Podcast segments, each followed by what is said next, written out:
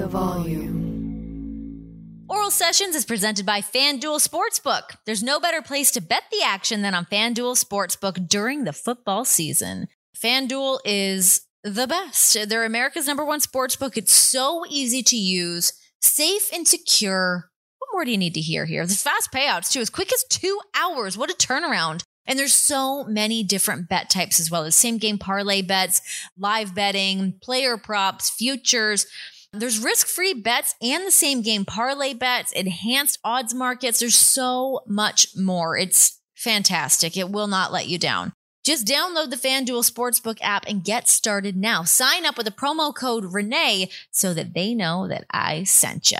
Disclaimer 21 plus and present in Arizona, Colorado, Connecticut, Indiana, Michigan, New Jersey, Tennessee, Virginia, or West Virginia. Gambling problem? Call 1 800 NEXT STEP or text NEXT STEP to 53342 in Arizona. 1 888 789 7777 or visit ccpg.org slash chat for Connecticut. 1 800 Gambler or visit fanduel.com slash RG for Colorado, Indiana, New Jersey, and Virginia. 1 800 270 7117 for confidential help in Michigan. Tennessee Redline 1 800 889 9889 in Tennessee. Or visit www.1800gambler.net for West Virginia.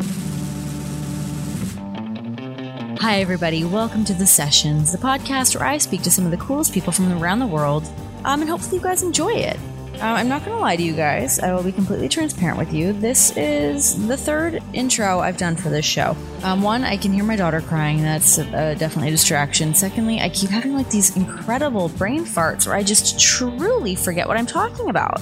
Anyways, guys, the holidays are almost here. It's nuts. I'm trying to get my shit together. I'm trying to get all my presents bought, trying to get all my stuff shipped up to Canada I need to get.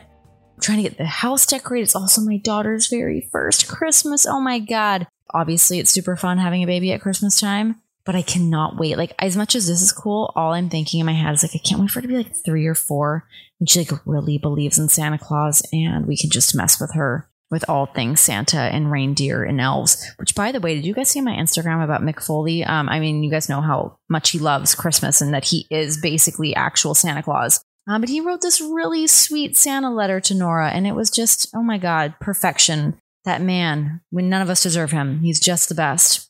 Got to get Mick Foley in the podcast. The request has been sent out. My people are talking to his people, aka I DM'd him and he DM'd me back. Anyways, guys, let's get into this episode. This was a ton of fun getting to talk to um, the anxious millennial cowboy himself, um, the AEW world champion, Hangman Adam Page. He's a new father. Winter is coming, is around the corner. Lots happening in this man's world. Let's get to it. Here he is. Here's Hangman. Hi. What's going on in your world? You busy or what? Uh, no, you know, just nothing going on. No, nothing at all. No, nothing at all. Good. Also busy over here. You know, there's lots. How's being a dad? What's dad life like for you? It's a war zone. Uh, Yeah. I don't know. Yeah. We're sleeping some now. Uh, that was like the worst part at first. Was like every, you know, two or three hours. It's like, oh, and like it's not even as bad for me because like he's crying in the middle of the night. I, I can't feed him. I can't do anything about it. John and I were very much like that, where it was like, all right, well, there's not much that you can do in the middle of the night. So I'll handle this. I'll man this for now. But yeah, now that Nora's like sleeping more and she's got it together a little bit more, I'm like, all right, now you can get up and give the baby a bottle in the middle of the night. So we tried that like a week ago because my wife was like, she, she said like I haven't slept an entire night all the way through, you know, in three months. We made a plan. Like I was going to get this bottle warm when he woke up in the middle of the night. I was going to give him the bottle, put him back to sleep, whatever. And it went on for like it was at least an hour in, and he's just screaming like won't won't take the bottle, whatever. And finally, like my wife gets up and comes in the room, like, okay, fine, I'll do it, whatever. And I'm just like, get out. You know what I mean? Like I've been at this for an hour. And uh, you know, if I put this much time in it, like you're going to sleep. Go back to sleep. She had to feed him. It didn't work. It's unfortunately just kind of the way that it goes, where like babies want their moms. You know, it is what it is. As much work as you guys put in and you put in those like good, solid dad hours, babies just want their moms. So sleep is a, a long forgotten thing. What has been um I guess like the biggest revolution with having a baby? Like, did you have experience with babies before? Because I had none. No, I didn't know anything about babies, like not anything about babies. So I would like, I got the books. Uh, I read one book And then Bryce uh, Remsburg, our referee, gave me another book that I read. And I would read it and I would think, like, oh, wow, that's great, cool. I'm glad I know this. And I'd shut the book. And the next morning, I like I wouldn't remember any of it. Um, it did nothing. So I had no experience with babies. I might as well have not read the books for as much as I retained. Yeah, so just trying to figure it out.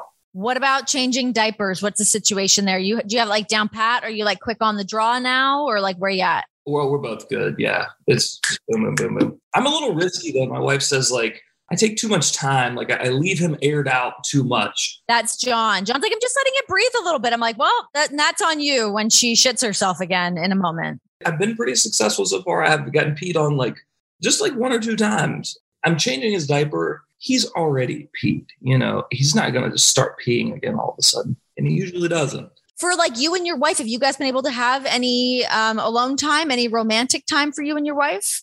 Let's see. My sister got married this past weekend. We took him, uh, and his his grandma took care of him for a little bit. So we got to kind of be away for a second. But honestly, it's been three months. We haven't had obviously like a night away from him or anything like that yet. Oh, I couldn't even imagine. It would make me like makes my stomach turn to even imagine that. I could not. I, I don't know when that's going to happen. I don't know. I'm not. Well, I mean, I guess I've had you know a night away from at the hotel, which I feel terribly guilty about. But damn, I sleep so good.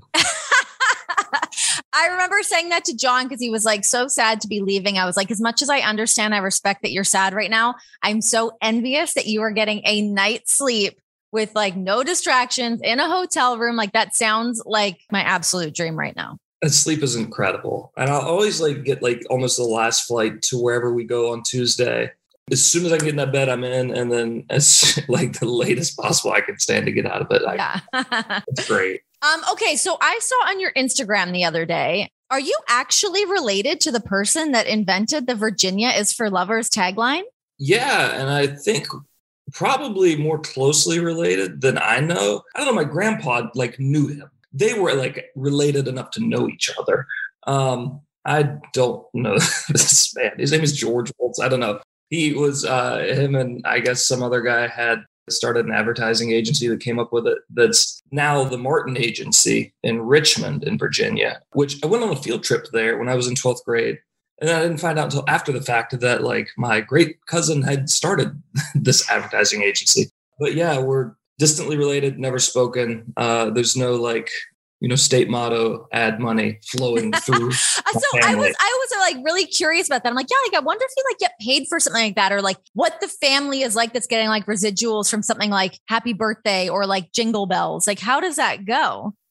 Happy Birthday has got to be a big money maker. Yeah, charge people every time they sing it, every party, everyone gets dinged. Send in your pennies. They must. Virginia's for Lovers uh, probably made somebody some money. I hope so. Well, not you, anyways. I guess you never got any of it. Um, are you a lover? What kind of romantic advice do you have? Give me some of that. Give me the softer side of Hangman.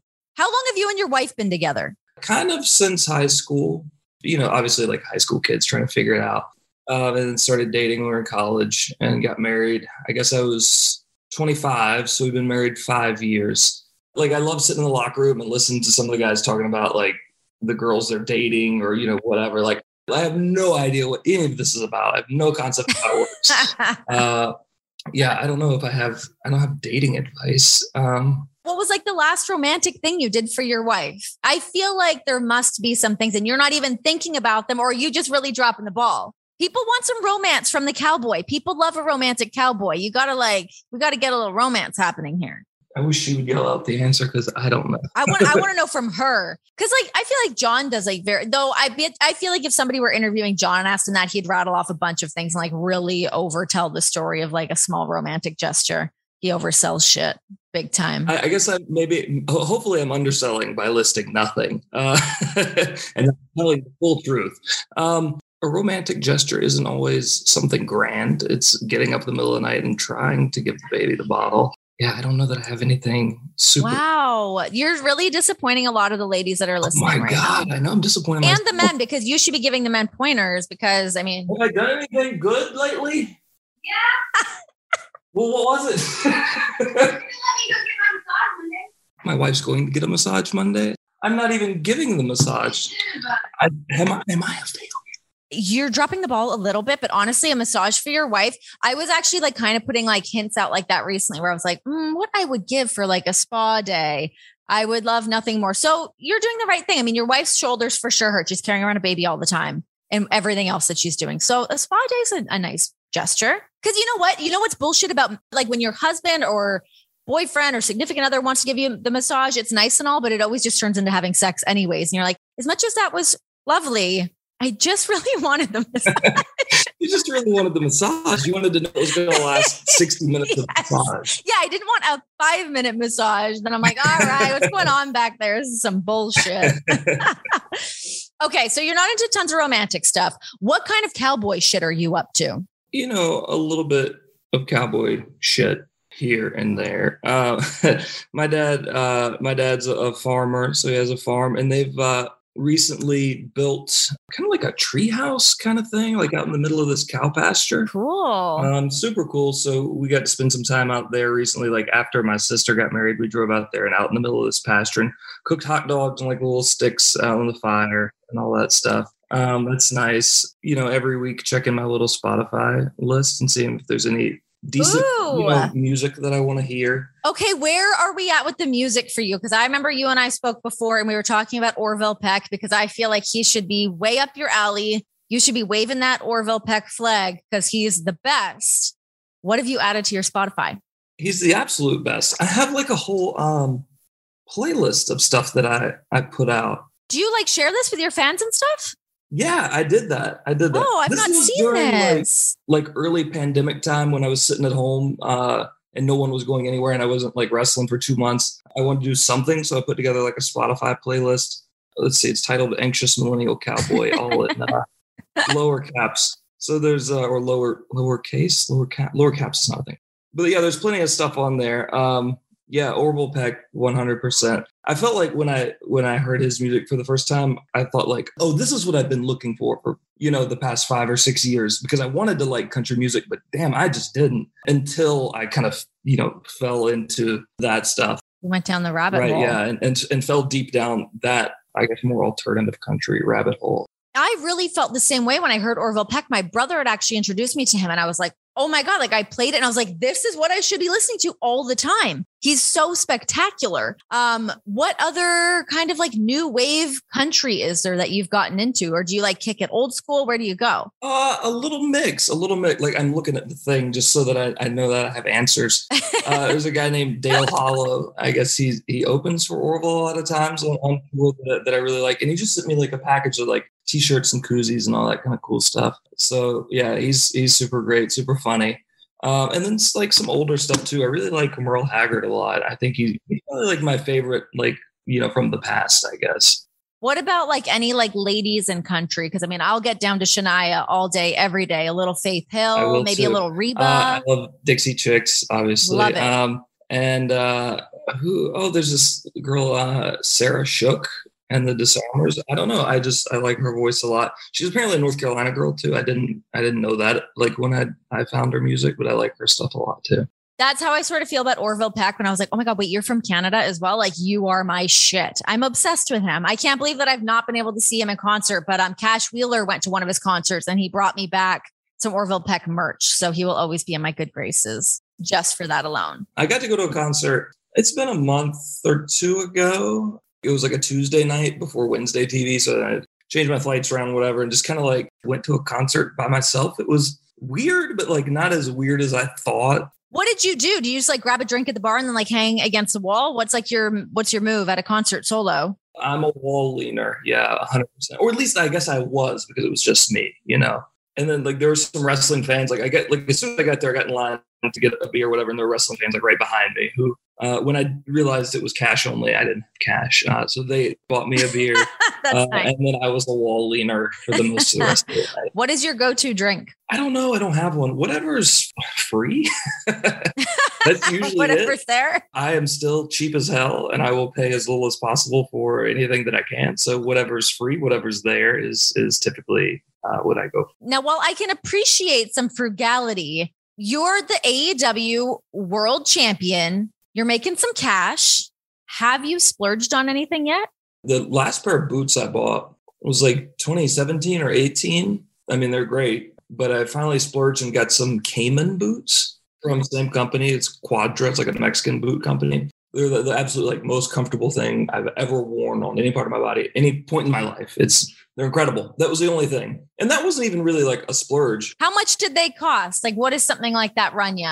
500 600 dollar pair of boots Come on. that's my splurge like i don't i don't spend money i stow it away because this does not last long That's smart. uh yeah i don't i don't spend much money now No, that is the smart way to go, truly. I remind myself that, but I feel like I like reminding other people that as well because you're right. I mean, this only lasts so long, or you find yourself in a pickle where you're like, oh, wait, damn, it was nice making all that money for a bit, but now I've not been doing that for a little while. And you find yourself kind of trying to squirrel away a little cash any way that you can. It can be a little scary. i don't want to like live super luxurious for a few years i want to live you know well for my whole life so yeah i'm a cash hoarder What about your gear? Because I think you have some of the best wrestling gear in all of wrestling. I am a huge fan of it.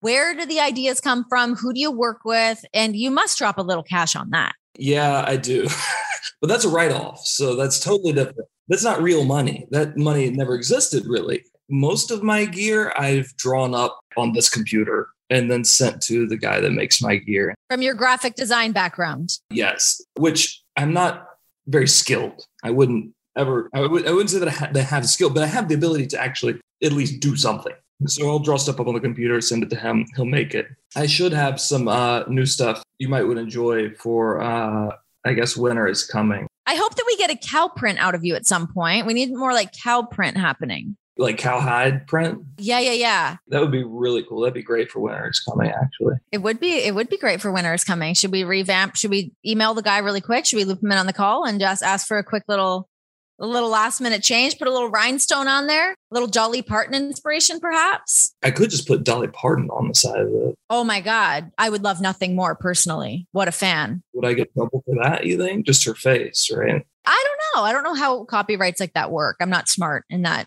world. I have not a clue. Not a clue. With big fights every week, there's never been a better time to give FanDuel Sportsbook a shot and join the action on FanDuel Fight Nights.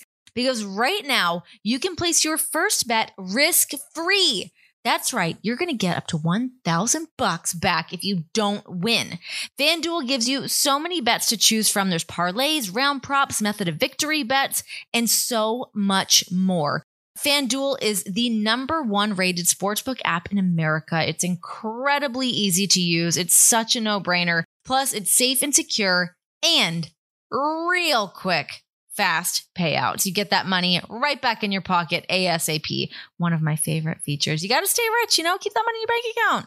This app is so easy to use that when you win, you actually get paid in as little as two hours. So with FanDuel in your corner, you'll always get exclusive odds boosts, great promotions, and so much more to make your FanDuel fight night even more exciting. That is why they are America's number one sports book. So sign up with the promo code Renee to bet risk-free up to $1,000 on FanDuel Sportsbook. Download FanDuel today. That is promo code Renee, R E N E E. Disclaimer 21 plus and present in Arizona, Colorado, Connecticut, Indiana, Michigan, New Jersey, Tennessee, Virginia, or West Virginia. First online real money wager only. Refund issued as non withdrawable site credit that expires in 14 days. Restrictions apply. See terms at sportsbook.fanduel.com. Gambling problem? Call 1 800 NEXT STEP or text next step to 53342 for Arizona, 1-800-GAMBLER or visit fanduel.com slash RG for Colorado, Indiana, New Jersey, and Virginia, 1-888-789-7777 or visit ccpg.org slash chat for Connecticut, 1-800-270-71117 for confidential help in Michigan, TN Redline, 1-800-889-9789 in Tennessee, or visit www.1800gambler.net for West Virginia. Okay, you're the AEW World Champion. How is it being at the very tippy top of your business? How are you feeling with everything?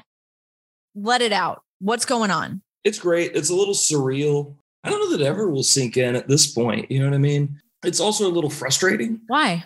because I've worked so hard for so long. I've won this championship and I have not gotten to wrestle a match since I won it. Uh, and it's been three or four weeks. Uh, and I, have been asking for a match with uh, Bryan Danielson since, you know, the Wednesday after the pay per view. Like I haven't gotten to wrestle since then. So it's kind of like frustrating as well.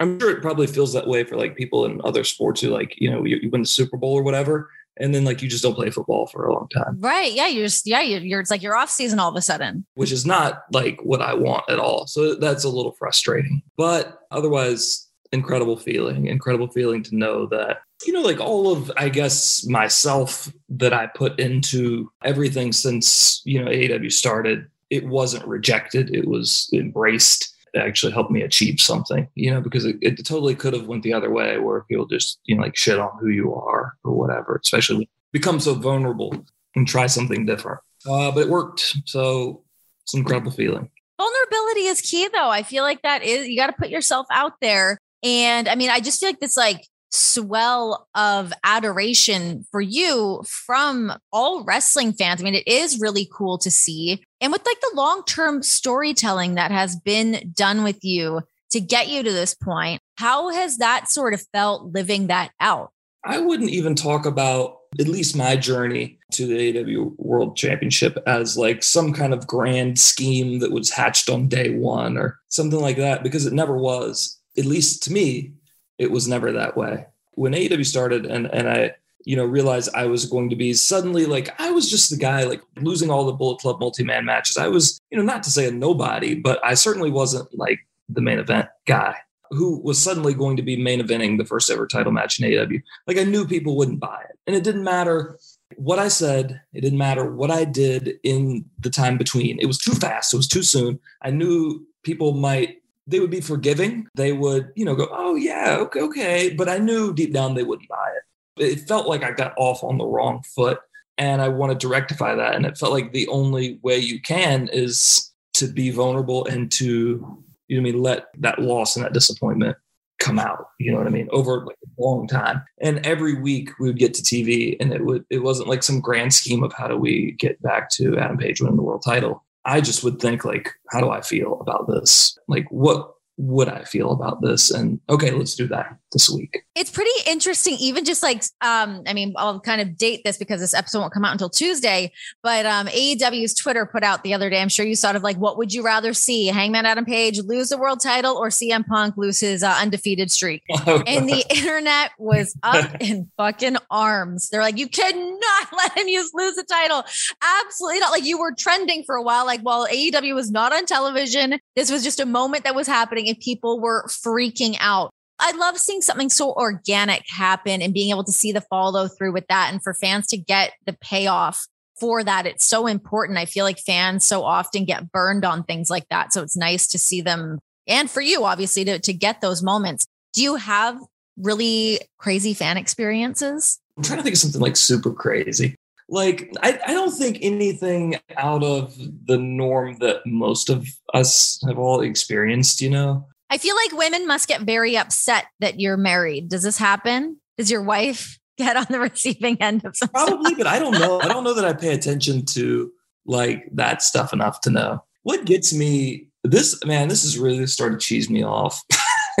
has been the people, and I won't even say fans. I would say like the people in like our hotels. Like you might as well just be on my front fucking doorstep. This is my house for the week, and you were in it you know what I mean? Like, get out of here. Like, we were, I think we were in Chicago, and I was coming through the hotel lobby trying to get across the street to the building or whatever. And the guy's got like an action figure, you know, whatever. And and I'm, I'm moving, you know, I'm just going. I'm like, I'm sorry, I gotta I gotta run, whatever, whatever. And he just keeps yelling and yelling, and yelling. You know what I mean? Like not taking no for an answer. And like as I'm going through the door, he he yells like, "Well, you signed in Kansas City." And all I can think of is like, "What are you doing here in my hotel in Chicago? If you saw me in Kansas City, what is going on?"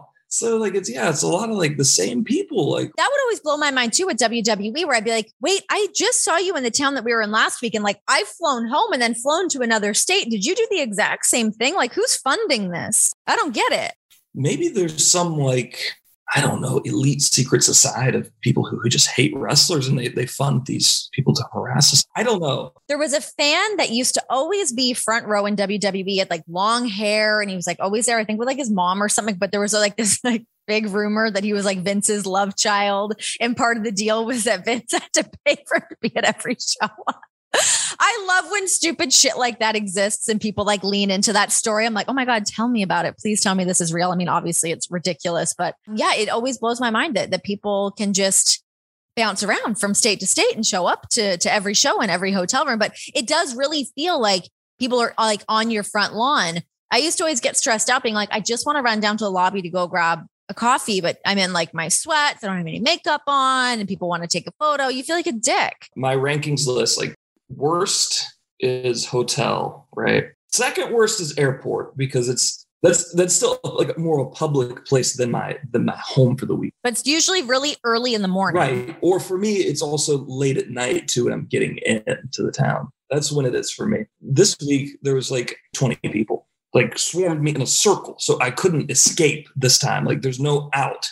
So I had to sign my way out of the circle. And I guess I didn't get everybody because I saw my bag, whatever. So I walk, and this is at LaGuardia, I think. So I walk like it's almost like a, a half a mile to walk to the Uber pickup. And I have that feeling, you know, when someone's watching you, and I look over my shoulder as I get to the Uber pickup, and there's one of them like that's followed me essentially to my Uber. And at this point, I'm like, no, I like I can't, I can't do this. Like, you can't like follow me to my Uber. This is weird. Like, whatever. And then he's just like going off on me about it as I'm trying to load my bags into the Uber. My tier list, bottom of the list is in the hotel with me. Above that is airport. Fans outside the building day of the show, you know, that's okay. I understand that. Because if you if you think like, oh, I would love to see so and so like in real life, more of an acceptable place to to show up. But on the flip side, top of the list people who send me very nice messages about what, you know, my character story meant to them. They're awesome.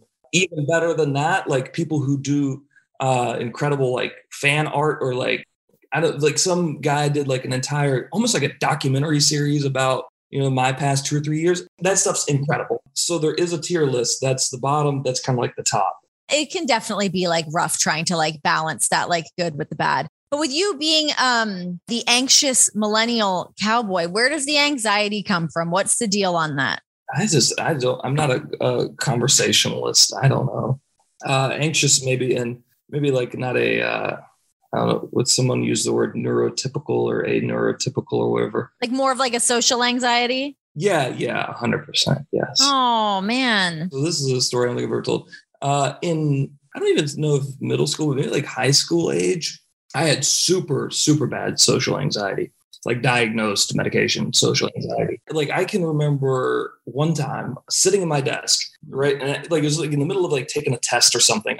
But I could remember like my whole like body would turn flush red. I would start sweating. Then I would become aware that for God knows what reason, like no one's looking at me. This is happening to my body. So then it even gets like 10 times worse. What's going on? Like my eyes water and stuff. I'm, I'm just, just sitting in my desk. Uh, but like, yeah, I had terrible anxiety uh, as uh, like high school age. I think wrestling helped me get out of that to an extent because not that like I didn't have, not that I had like low self worth or anything like that, but like wrestling was always my passion and like where I felt comfortable, like what I liked doing. And once I was able to do that and see like some success in it, like being surrounded by, you know, 20 people, 200 people, 2,000, 20,000, like as that grew, uh, you get, I think, more comfortable with that and with yourself, maybe. I don't know. Wrestling helped me a lot with that, I think. What was it like for you when you were a teacher? Because that's got to be rough.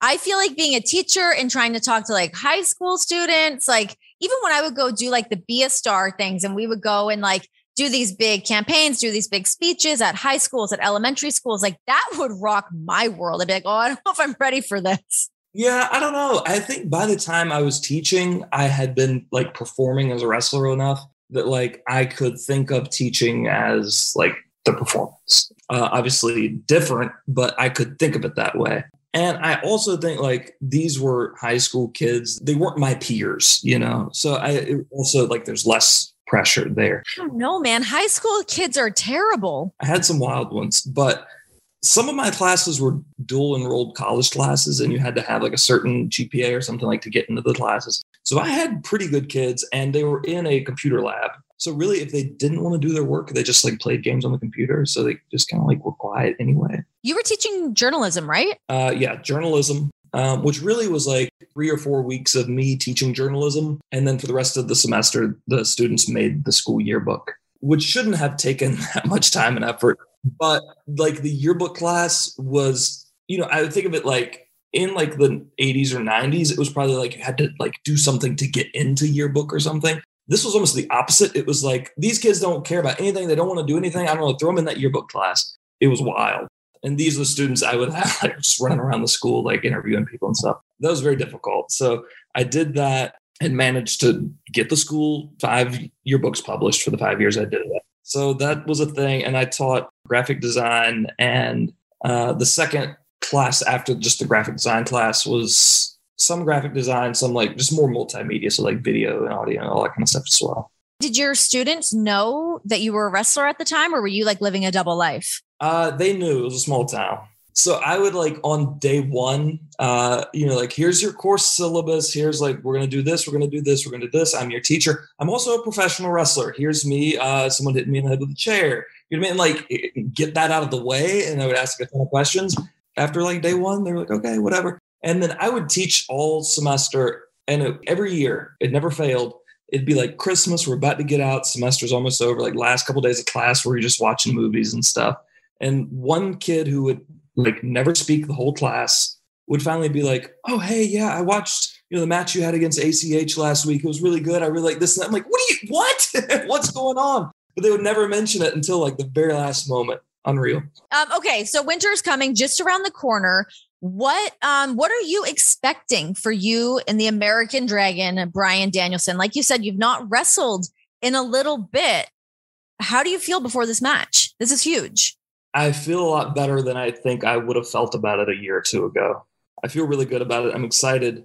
I've obviously, like anyone in wrestling, I've been watching Bryan Danielson for a long time. You know what I mean? Like since I was in high school, finding out that there's wrestling outside of what's on TV and, you know, looking up stuff. He was obviously like one of the first people you stumble into. And now here we are about to be across the ring from each other and winter is coming much like winning the championship a surreal feeling but i have to remind myself it's a very real thing that is going to be happening that i need to prepare for but i do feel good about it i was able to beat kenny in less than 30 minutes something that he couldn't do and i'm trying to you know in preparing for him remind myself of that and not let the doubt creep in just with like his hard hitting style and this version of Bryan Danielson, this like unleashed, unhandcuffed version of him mentally and physically, what are going to be like your preparations before this match? Uh, I'm stretching a lot. I'm not like, I don't know if anybody's call. ever noticed. I'm not uh, super flexible. uh, so I'm working on that because I'm sure uh, he'll take any opportunity to twist and tie me the hell up and it doesn't take much uh, with my rigid frame. also, doing a shit ton of cardio because he is a guy who's known to wrestle long ass matches. If that's he likes a good Iron Man match, he, he likes does. to go for uh, it. Thankfully, that's not what this is. uh, but I've upped that a, a shit ton as well, and I've been revisiting, you know, every Bryan match that I can think that I've seen before, revisiting them, rewatching them, stuff like What are the ones that stand out for you that you think are top tier Bryan Danielson matches? Really any of the ones with with Nigel from Ring of Honor. I also like watching that because I feel like of all his rivals, I probably wrestled the most like Nigel, at least comparing. So I like to see how he would approach the match because it's, you know, we have similar offense or, or things like that since Bryan Danielson has entered AEW and we get to see Bryan versus you, Bryan versus Kenny Omega, I feel like the question often comes up of who is the best professional wrestler out of Bryan Danielson and Kenny Omega. Who do you pick? I've wrestled Kenny before. I've not wrestled Bryan. So I don't know that I can give a very unbiased answer. But between the two, uh, neither has the AEW World Championship. No, they don't chumps. Uh, until one of them beats me for it, the answer's me. Hell of an answer. Good answer.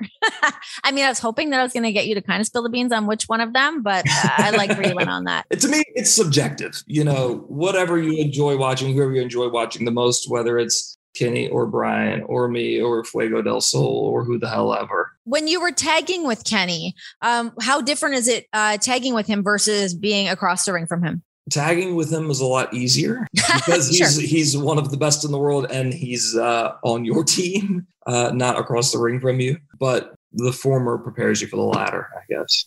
So you mentioned Ring of Honor earlier. What do you think about what's going on with Ring of Honor right now? I hope that you know whatever. I know that what I guess is this this weekend or by the time this airs, this will, the final battle will have happened. Um, I hope that that's not the last final battle. It's not the true final battle, and you know, not just you know for the, the name of the company. It's something I've followed since before I started wrestling, and not even for all the people who right now have jobs there, but for all wrestlers and wrestling fans. Uh, this works so much better, as you can tell, you know, with AEW and with our time in Ring of Honor and New Japan before. This works so much better when there are more places to work. So I hope that whatever's going on with them, I hope that they're able to bounce back in whatever form they can, you know, as soon as they can. With all the things that you've been able to do throughout your career, all the different promotions you've been able to work for, to championships that you've won, to now being uh, the AEW World Champion, how did you like? I want to say just like working through the pandemic, but being able to do the cinematic style matches. How was that experience for you? Wrestling during the pandemic sucked. It was the absolute worst. You would just like be going hard for 15 minutes and no one gave a shit because there's no one there to give a shit. So then you, you're starting to think like, oh my god, I just did like you know superplex or whatever, and no one gives a shit because there's no one there. Uh, so it's silent. So you think like I gotta hurry up and do something else because like that's how we're conditioned as wrestlers. We respond and interact with the crowds that's there, and you take that away. Like I, I don't know what wrestling is. It sucked. But getting to do you know something like uh, was the Stadium Stampede or whatever, it was really fun. Like the opportunity to do something that you know, like when we did the first Stampede, like would absolutely never work. If you told a live crowd that, hey, we're going to cut away from you guys and there's going to be a fight somewhere else that we're going to show like a movie on the screen, like it would never work without the pandemic. Um, It was a perfect time for something like that. And it was great. And it's not something that we're all completely unfamiliar with. Like the first time I saw Kenny was watching Kenny take a hurricanrana down a sand dune or something in some YouTube video. Like this, that my first impression of Kenny. I saw that. Matt and Nick had probably done like a thousand things before, you know, on BTE or whatever. Same with me. Like, and even like when I was in high school, I, I was really into filmmaking. That's what I went to school for. And like I, I made several movies with like kung fu fights and stuff in them. So it was like a very comfortable place to be, a very I know something we had all kind of done before, but the chance to do it like for real, like on the actual pay per view, that was awesome. I did not know that you went to school for film. What um what's like your end all be all of you're recommending the perfect film? What is it? This is another me giving terrible answers. I don't know how you could test it, but I highly suspect I was the worst film student of all time. I had never seen any of the like classic movies. You name it, I probably haven't seen it. I have no good recommendations. All it was when I was like 14 or 15, my parents had like a video camera where they filmed Christmas and all that kind of stuff when we were younger. And I thought like, oh, what if we took this and like me and my buddies, like, oh, what if we like made a movie or whatever? And we started doing that for a couple years and it turned into a hobby. So then I thought I'd go to school for it. I know nothing about film at this point. That's insane to me. Okay, well, what's like your favorite movie? You don't have to give me like the Roger and Ebert version of something, but like if you were to say this is a movie I will watch every time it's if it's on TV or if it's on wherever, it's like your go-to feel good, puts you in a certain place. What is that? Mine Sleepless in Seattle. I'll just put that out there. I love me a Meg Ryan, Tom Hanks combo in any capacity. I'll always watch it. I haven't seen Forrest Gump in forever. But I remember like seeing it for the first time when I was five and not understanding what the hell was going on. And then like again when I was seven and like understanding one more joke. And then like every time I would see it as a kid, like, like oh, oh, oh, I see what that is. And I'm sure if I watched it now, like the historical context, I would understand like, oh, oh, yeah, I never understood that before. That was one that like I guess as a kid growing up, I would see every few years and something would change with the movie. That's a decent answer. We can roll with Forrest Gump. That's a decent answer. We we landed on something. Um, okay, so we deviated off the wrestling stuff, and I just want to go back very quickly. Were you supposed to, or were there future plans at all in place for you and Brody to have done um, a program together? I wanted to. And you know, a lot of times in it feels like what I'm thinking I would like to work towards might not be what that person's thinking. It might not be what Tony's thinking, might not be what anybody else is thinking. But, you know, oh, I'll do a BTE scene and plant a seed for it and see what kind of reaction it gets. And almost, you know, 99 out of 100 cases, I'm pretty confident in the seeds that I would plant, what reaction they're going to get. And then I know that's going to drive you know where the story goes on TV as well. When there's a built-in reaction to something, you go with it, and th- that's what this company is. Let's be honest. AEW exists because of something like being the elite, where we could have just these stupid ass storylines that in Ring of Honor and New Japan started influencing the actual wrestling shows, or in a lot of cases were more popular than the wrestling shows. Like I remember I'd be wrestling in Ring of Honor and people were chanting stuff from like our little stupid BTE storyline. That's why they were there. That's why AEW exists because of those kinds of things. So I was planting seeds to do something uh, with Brody because I really wanted to. And when he, I guess, was ill and was gone we didn't know what was going on, I like, I guess there were points where I felt like, I don't know, like, should I keep going this direction? I don't know. I don't know what to do. But I felt it would have been a disservice um, to him and to all of the Dark Order who are incredible people to like not keep going the only way that made sense, regardless of where we would end up with it. Yeah, and I'm I'm very glad we did that. Yeah, absolutely, certainly. Um, well, before I let you go here, the lower thirds during your entrance, do you come up with those? Who writes those? No, there's I guess some in the graphics truck who does all those. They clown on me all the time. I'm so pissed off about it. I've tried to get snitches from the truck. I've planted spies in the truck. I'm not sure that it's in the truck and not like back in the studio in Nashville or something like that. I can't figure out who it is. And I'm fed up about it. Yeah, you need to get another mole. You need to get someone doing an inside job and really get to the bottom of this then. Yeah, I don't know. At this point, I don't know what to do about it. I'm the champion and I can't get it fixed. Uh, so I guess they're just probably going to keep clowning on me for the foreseeable future. But if I stop having lower thirds altogether or they start being nice to me or normal, then you'll know that I, I got them. Well, Hangman, I really appreciate you hopping on the session. It's great to see you. I'm glad that fatherhood is treating you well. Really excited to watch uh, you and Bryan absolutely tear it up at Winter is Coming. Kick his ass. I plan on it quickly. Get your stretches in, stay loose and yes. limber, but kick the crap out of that guy. I will. Guys, thanks so much for hanging out. I hope that you enjoyed the episode. I um, also everyone's got to check out uh, Winter is Coming. Obviously, that's going to be fan freaking tastic. We've had so much great wrestling lately. Between like wrestling and UFC, there's been a lot. Like you know, I feel like every weekend's busy with stuff. It's fantastic. So thanks all you pugilists, you fighters, you maniacs. Um, all right, guys, make sure to check out the YouTube page where you can see all these videos. If you um, want to get eyes on what we looked like when we were having this conversation, you can do that. Go to my YouTube page, just search my name. It will pop up there. You can subscribe, check everything out. Um, I know Emilio and I had kind of talked about this when he was on the episode with me a couple weeks back about how we got our plaques from YouTube because we surpassed 100,000 followers on YouTube. I think we're at roughly 120,000 now. So, like, we have to do an unboxing. We need to talk about this because what a cool freaking thing to have achieved. I'm so stoked and I'm proud of us. I'm proud of us for doing this. Very, very cool. All right, guys.